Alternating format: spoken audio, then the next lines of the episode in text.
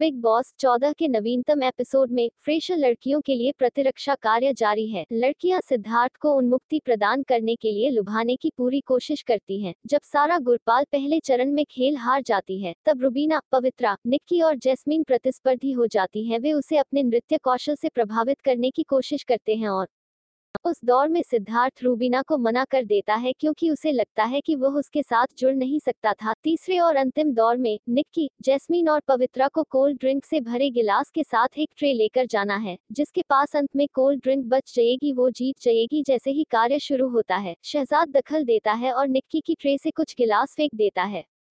जैसा कि कार्य ने खेल में लड़के की भागीदारी के बारे में उल्लेख नहीं किया था। निक्की शहजाद के साथ उत्तेजित हो जाती है और पवित्रा और जैस्मीन की ट्रे को नष्ट कर देती है। जैस्मीन को लगता है कि उसके पास आखिर तक कोल्ड ड्रिंक था, इसलिए उसे तकनीकी रूप से जीतना चाहिए। सिद्धार्थ की राय है कि यह कार्य लड़कियों का था और शहजाद ने बीच में आकर इस कार्य को नष्ट कर दिया।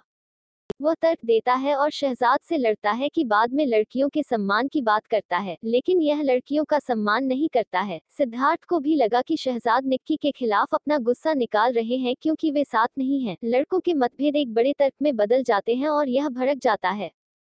हिना और गौहर ने शहजाद को शांत करने की कोशिश करते हुए कहा कि उसने किसी का अपमान नहीं किया है और वह अपनी जगह पर सही है। बाद में जब बिग बॉस पूछते हैं तो सिद्धार्थ ने निक्की को टास्क का विजेता घोषित कर दिया क्योंकि उसे लगा कि उसका खेल उद्देश्य से खराब हो गया था।